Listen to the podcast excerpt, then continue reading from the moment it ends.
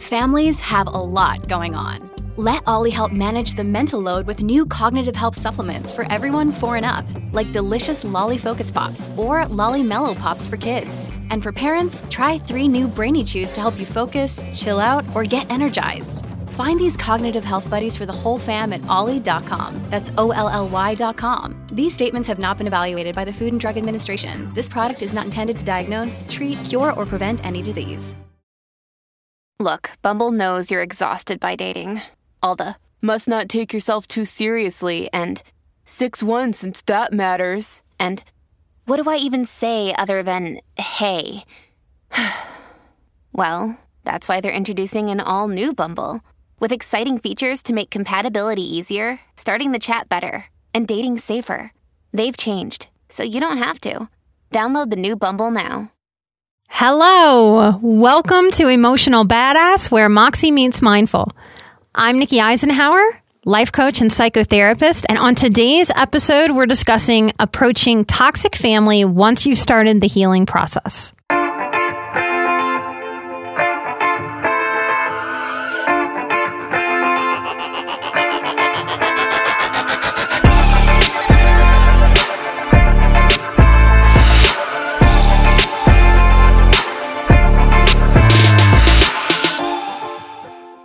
A question I get in various forms a lot.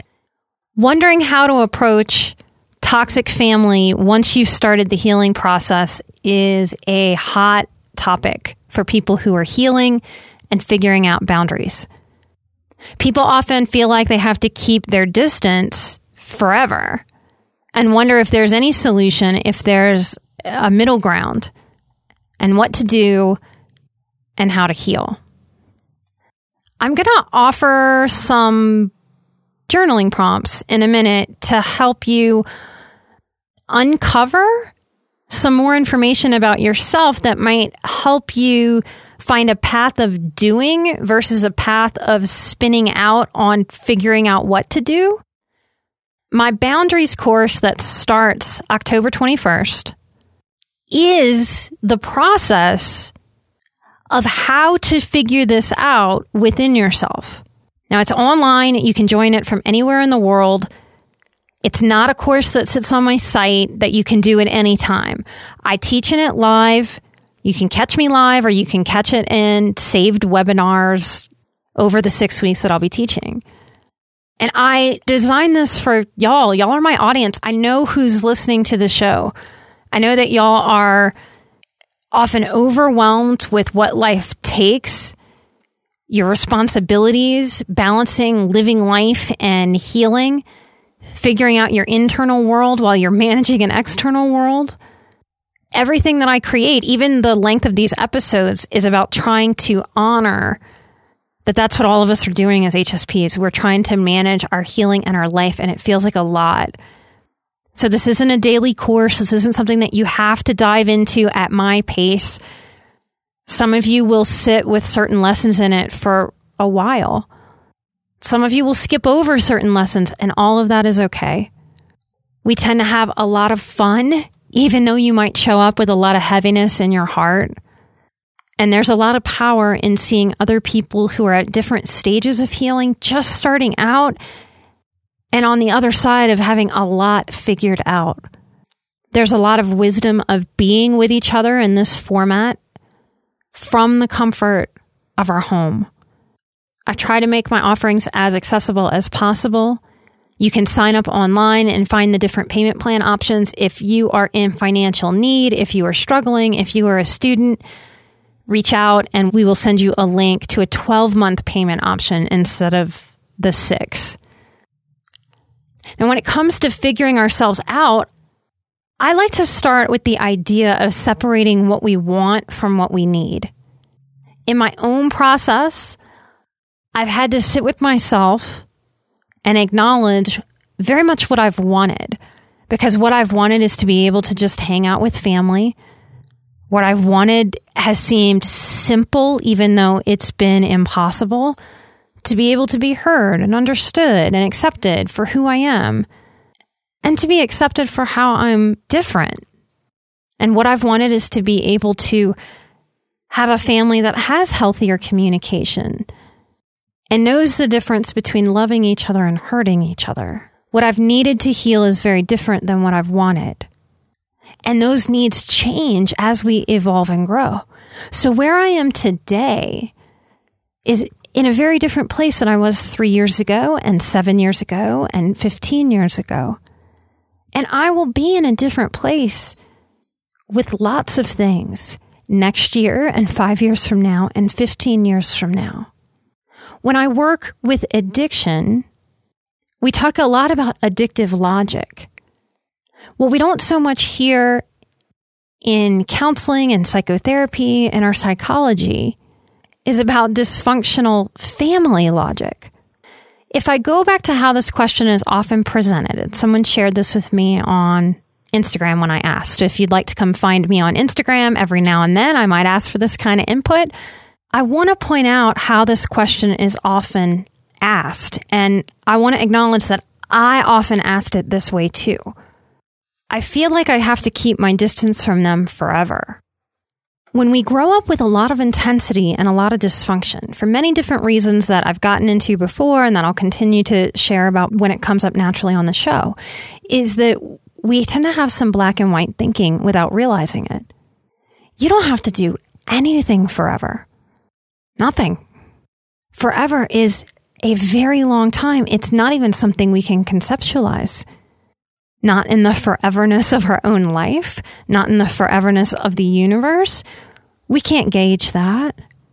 So, as sensitive people, when we form our questions within the context of, should I do anything forever? We're adding unnecessary pressure to what we're trying to figure out. So, what I ask is that you take pressure off yourself as you make these decisions. Because the stress of so much pressure to get it right can often be the thing that is triggering your nervous system to be more tense, more anxious, which leads to more depression as you try to figure this out, which is going to lead you to probably needing more distance from dysfunction and chaos. And if you're trying to figure this out, the way that I conceptualize this is that we want to get as healthy as possible and be able to feel out what is reasonable for me? What do I want? What can I do in a healthy way? And how do I do it? Yoga taught me what clinical counseling didn't know how at the time. Clinical counseling is coming a long way and it is growing just as all of us are growing. And it is getting more and more connected and plugged into the body, especially if you happen to be in the Northeast, in California, Colorado is very progressive, some different places on the East Coast. The other thing I want to point out about the toxic logic is the use of the word toxic.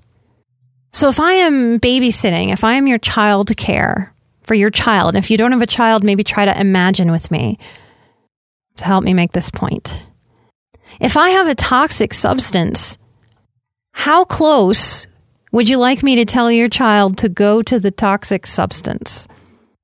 A big problem that I see in healing is that we don't really want to address what toxicity really means as a culture in different societies, in churches, in schools, in even business, in our families, and all these different systems that we're all a part of. If I have really gotten to the place, and I have, of due to the amount of denial, prescription drug abuse, narcissism, and sociopathic players that I am related to by blood, I've had to face that that is a toxic combination for me. And it's as toxic as me going and sitting inside of a barrel of toxic chemicals. And I cannot participate with myself in allowing that to happen. That message cannot come from me that it is okay for me to sit in toxic chemicals. And for me, as a highly sensitive person, even if other people who are made differently don't understand this, even if they think it's dramatic, even if they think it's wildly selfish, even if they think it's wrong, then I have to be the shepherd of myself. And I have to be able to support myself in what I truly need instead of what I want. There have been moments in my life where I have cried and sobbed and begged the gods to just make me less sensitive so that I could just sit in that vat of toxic chemicals. It took me a long time to be able to have the perspective of seeing that for what it was. That sent me on a grief process of having to grieve what I had to walk away from and what I needed to let go of. Have you ever wished that you had a direct line to your pediatrician to ask them all the questions that constantly crop up while parenting? Well, we hear you, and we have been there too. That's why we launched the Bites of Health podcast. Every morning, we'll answer a commonly asked pediatric question in five minutes or less. You can tune in while you're making your second cup of coffee or from the school drop off line. Who are we? I'm Dr. Jess Steier, a public health scientist and also co host of the Unbiased Science podcast. Every day, I'll chat with one or both of your new pediatrician besties Dr. Dina DiMaggio, a general pediatrician, and Dr. Anthony Porto, a pediatric gastroenterologist. We'll talk about all the things related to our kids' health, from dealing with a colicky infant to navigating puberty in the teenage years.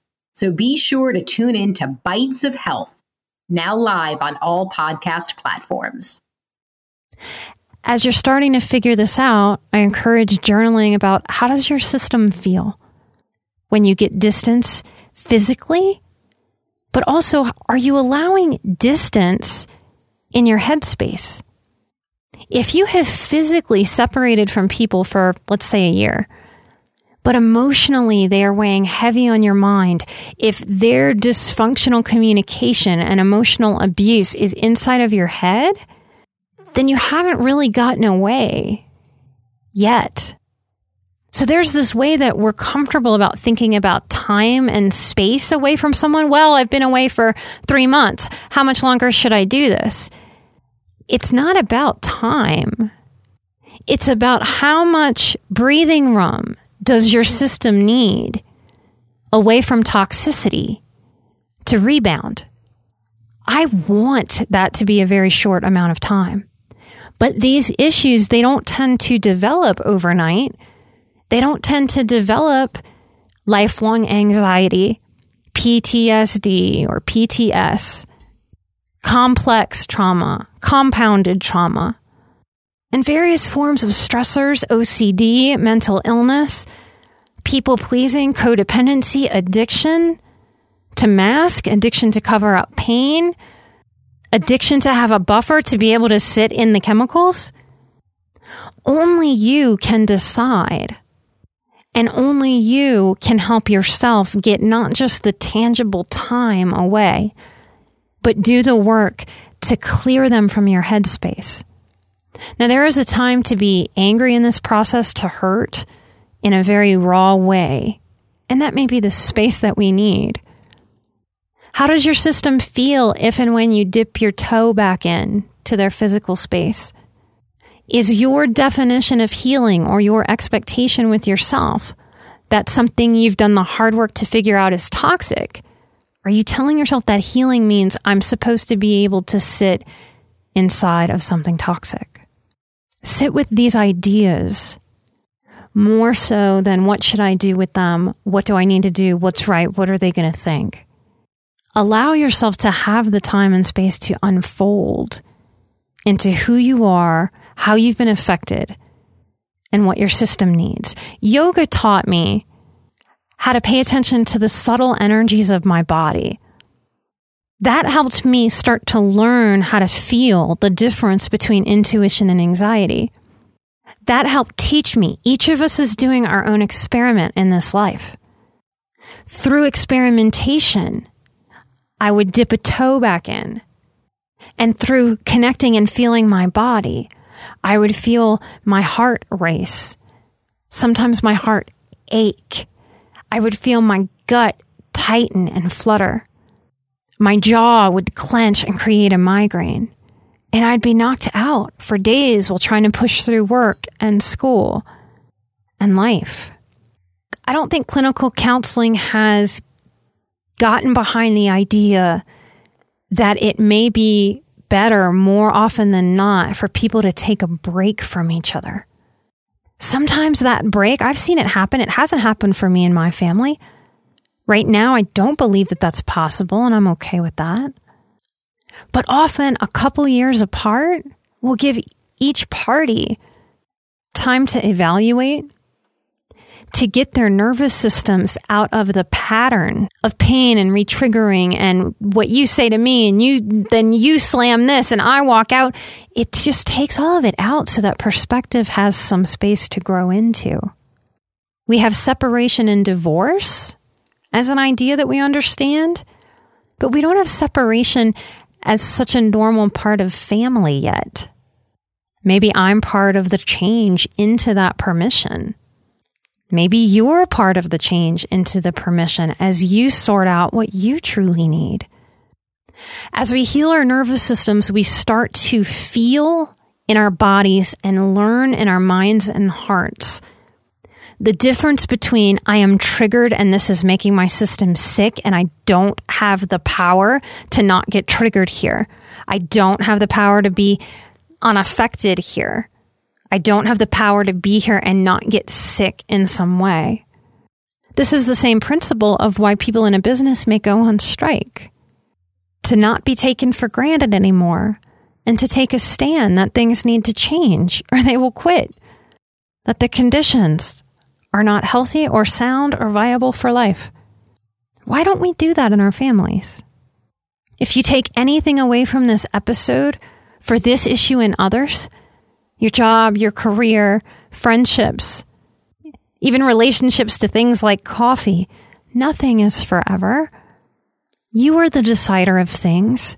That is both a great liberation and a responsibility. And it's hard because we are responsible for everything that we do and we are responsible for everything that we don't do. So, my answer to this question is to take time to sense what you need and to give yourself permission to find yourself and your way. If my boundaries course can be a help to you on that path, I would love to have you. Come sign up for that at nikkieisenhauer.com or emotionalbadass.com backslash boundaries. There's one week left to sign up. This is a great time if you've been meaning to, to come find us at Patreon because the coupon code that is available is there for our patrons. We just hit our second goal and we've got our third goal so we can really amp up production of the show. We can only do it with your help and support, and we are so grateful. Every single day, oh, it's going to get me. Every single day, we get messages of how the show is helping people. It is my dream come to life. It's the vision I had that people are searching for answers and they're finding it. And I'm eternally grateful for those of you that give us reviews and that support us on the Patreon. Here are your shout outs, you amazing Patreon producers of the show. Thank you, Jessica M., Megan G., Crystal C., Summer, Stephanie M., Cindy S., SNH, Pam Toth, thank you. We got a brave last namer. P, thank you. Lisa G, Tiffany, and Aaron. Y'all are the backbone. Thank you for being my marketing team and for cheering this on. Whew. Thank you for facing this hard work in the world. I am sending out light and love. And I will see all of you who have registered for the course Next week in the first course webinar, I am an emotional badass, you are an emotional badass, and together we are where Moxie meets mindful. Bye bye.